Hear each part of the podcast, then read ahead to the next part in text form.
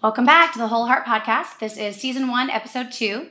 Today, we're going to be talking about prenatal care. Um, I feel like when you're doing a parenting podcast, it's important to start from the very beginning because I know that a lot of uh, listeners who found the podcast might be pregnant for the first time and um, maybe they're looking at a parenting podcast because they are just about to become a parent. So, um, we'll talk about nutrition, we'll talk about exercise, water intake, we'll talk about avoiding toxins, and we'll talk about bonding with your baby from the very, very beginning. What I see a lot of uh, new mothers do, or when they're first pregnant, is they sort of swing too far on, um, you know, each side of the pendulum. So, for example, they might just t- suddenly take everything out of their lifestyle that they once did, or they go and start adding in a bunch of new things, a bunch of you know, a bunch of new foods that maybe their body's not used to. And the opposite of dysfunctional is dysfunctional. And you'll hear me say that a lot throughout any of these episodes because that applies to a lot of things that we do in life. The goal in life is to really strike a balance in all areas and um, you know look for seek equanimity um, in our in our daily lives. So don't just suddenly think i'm pregnant i have to start you know eating all of these things and drinking all of these things and all of that because you're actually going to shock your system same as if you suddenly removed everything that you're used to.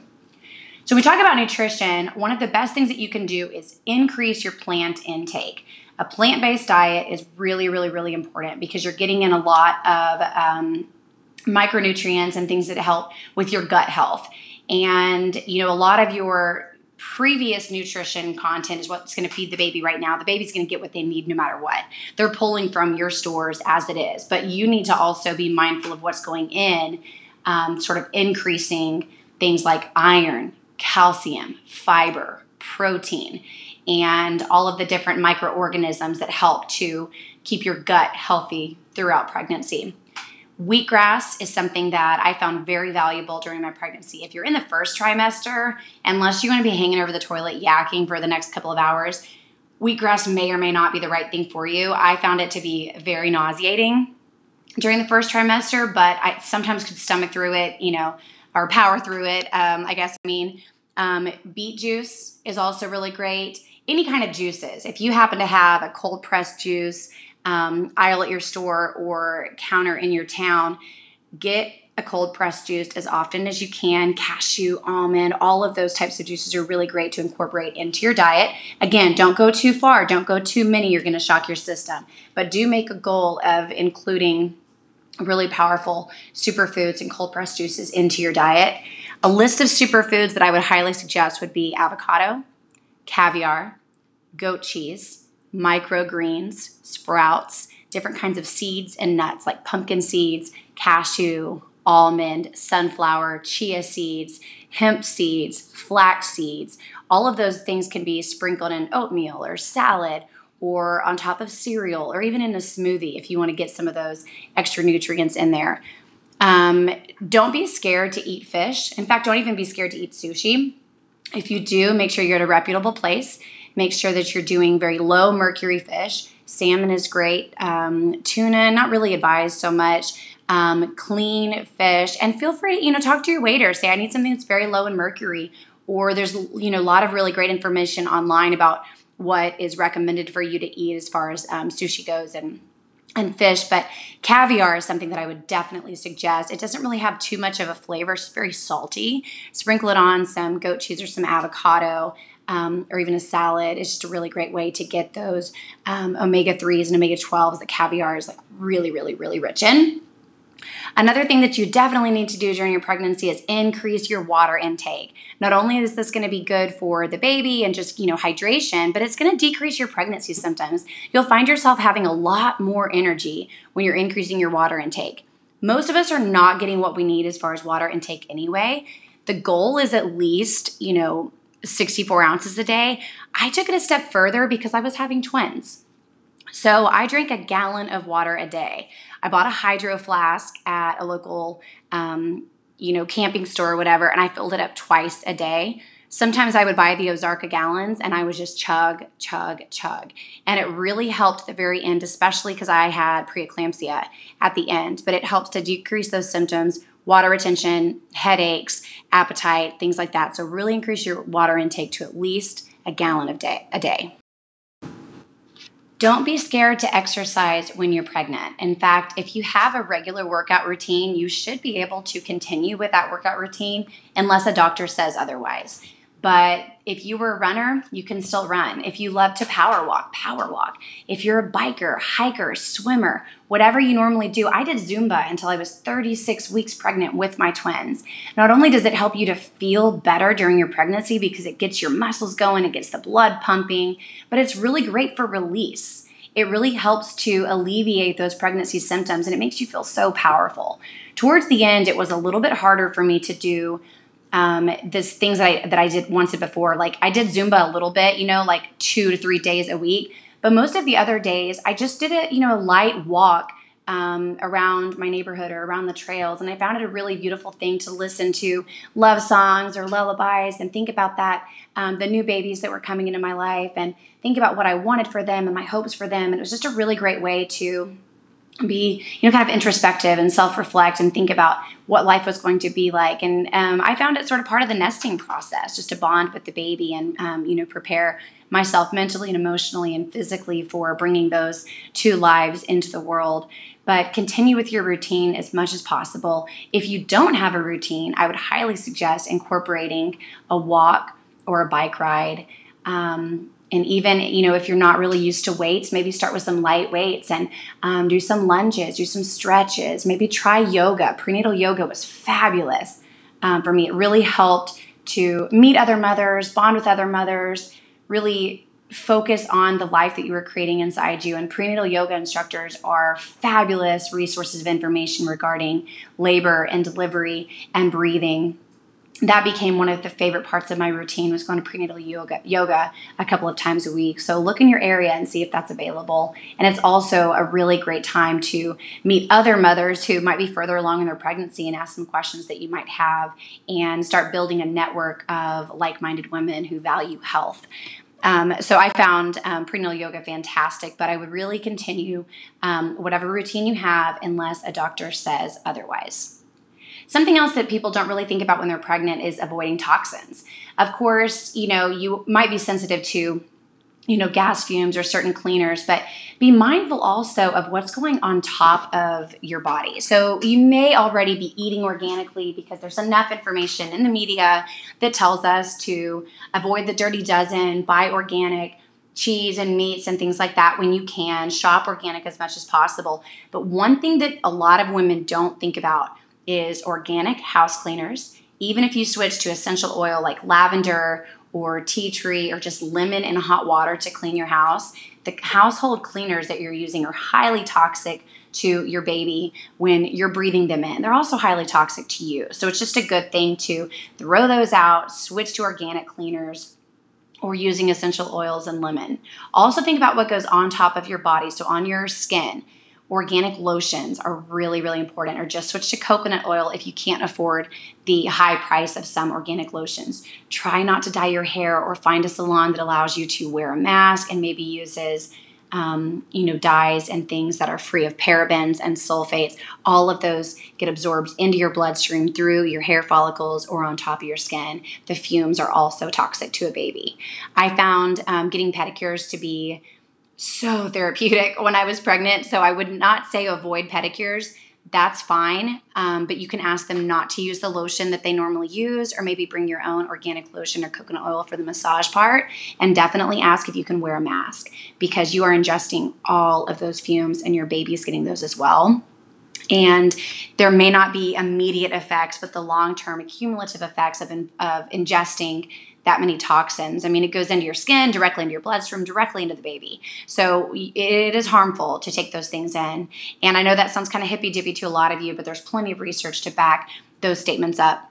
Also, when you're pumping your gas, if you have a spouse or partner, ask them to get out and pump. But if it's just you, I always had a mask or a towel or something I could put over my face, get out, put the pump in, sit back in the car, and try to avoid taking in all of those toxic fumes. It's best for yourself, for you, and it's best for your baby as well. Some women don't consider um, the type of support that they're going to want at the end. Some women just automatically think, I want my husband there, my husband's the best support, but that's not always the the case. You know, some men are just different, or some partners are different, and maybe they don't handle stress as well, or maybe they don't know how to support you as well as another female who's been through it. Perhaps your mother or best friend or a doula or midwife are really great service providers to consider in your pregnancy. I know my husband was not helpful at all during during the labor. I thought that he would be better than he was, but he just was not there, and um, it was very, very, very difficult. In fact, I ended up getting an epidural significantly earlier than I think I would have had I had somebody there that could coach me, encourage me, and um, you know really pushed me towards the goal that i had which was a natural um, delivery. That couldn't have happened because of the way that, that my birth went but i think that i would have had a better couple of days um, after induction had i had the support that i needed. So i would strongly suggest thinking about service providers or friends or family that you would like in the room with you when you're delivering. It also helps you to feel really in control when you've set the stage I also would advise bringing a white noise machine. I found that super helpful, not only from you know labor and delivery, but also after the babies were born because the hospital rooms are very small. The hallway is right there. People are coming in and out. People are celebrating when other babies are born, which they have the right to do that. But if you're trying to sleep, it's four o'clock in the morning when the baby gets there. Um, it really helped to keep everything calm and drown out those outside noises that I didn't really want. I brought a um, essential oil diffuser with me as well and provide and, and, some lavender. And I I just felt like that made the room smell a little bit more homey and not so sterile. And it was funny the nurses and clinicians always commented on that too. Gosh your room smells so good when we come in here. And I found it just very calming and comforting and um, a less sterile environment because that's definitely not what I wanted.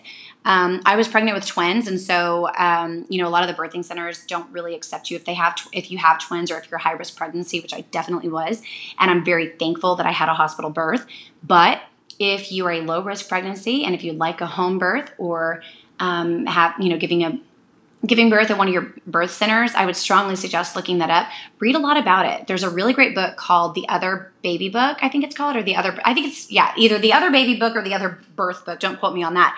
Um, but that's a really fabulous resource if you want to, um, you know, maybe consider bringing the baby into the world in an alternative way. I found that book to be a really great resource. I think it's called The Other Baby Book.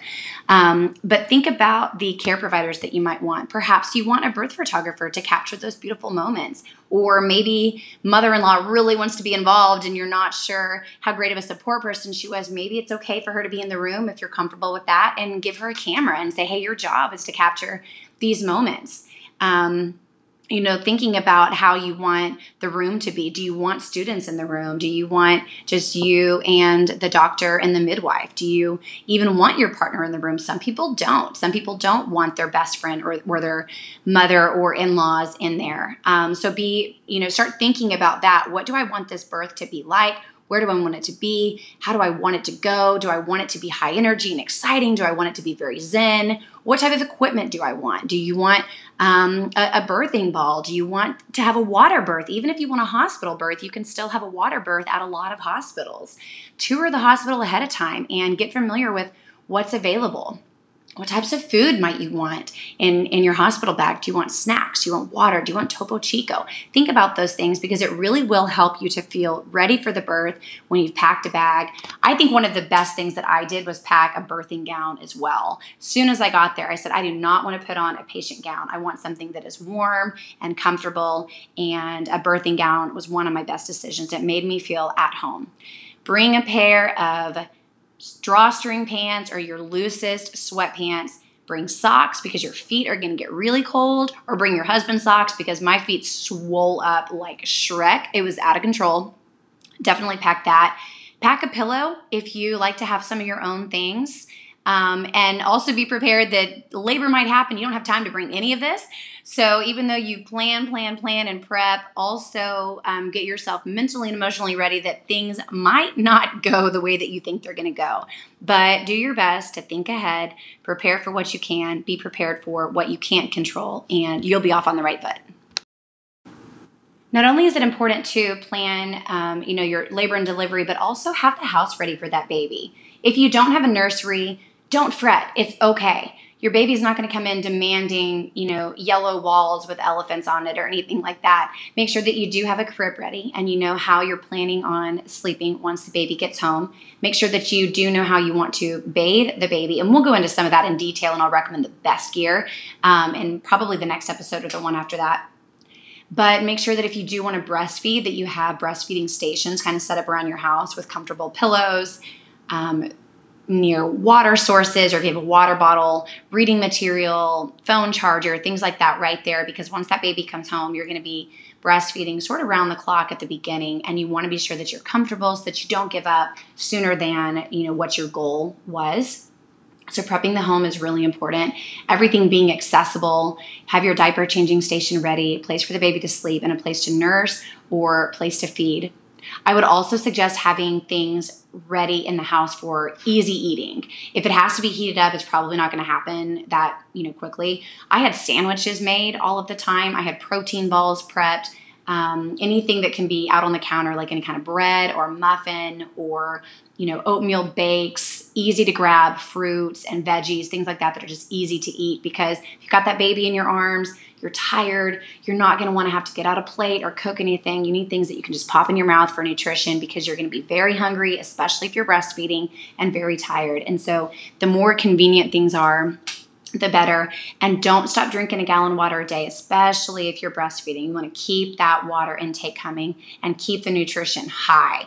It's very easy to slip into um, some bad habits once the baby get, gets here, but keep that nutrition high, especially if you're nursing. It's going to help your energy level too if you're not nursing to be eating high nutrition and getting your body rhythms, you know, kind of back on on track.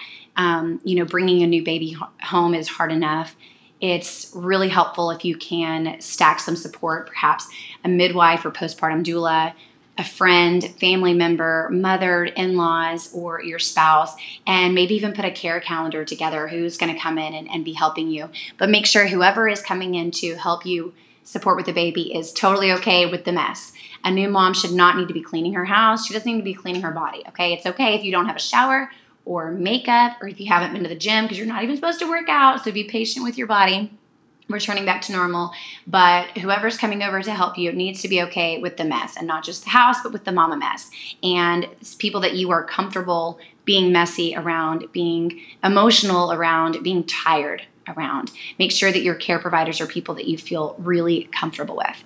In the next episode, I want to dive a little bit more into newborn care. I will approach all of that from a very holistic perspective. We'll talk about ways to bond with your baby, ways to care for your baby in a very organic, clean, way. Um, I'm definitely an advocate for attachment parenting. If you listen to the first episode, we'll be talking about attachment parenting with a newborn. And um, I really look forward to that episode because newborn care to me is just one of my favorite topics. I love talking about caring for a new baby and bonding with a new baby and really getting your, your new family um, off to a good, positive, healthy start. So if you haven't already subscribed, please subscribe um, save this episode or share this episode. And I'd love to have your reviews or your feedback. You can email me at chelsea at joinwholeheart.com. You can also follow me on Instagram at joinwholeheart or on Facebook, that girl with whole heart. Thanks for listening.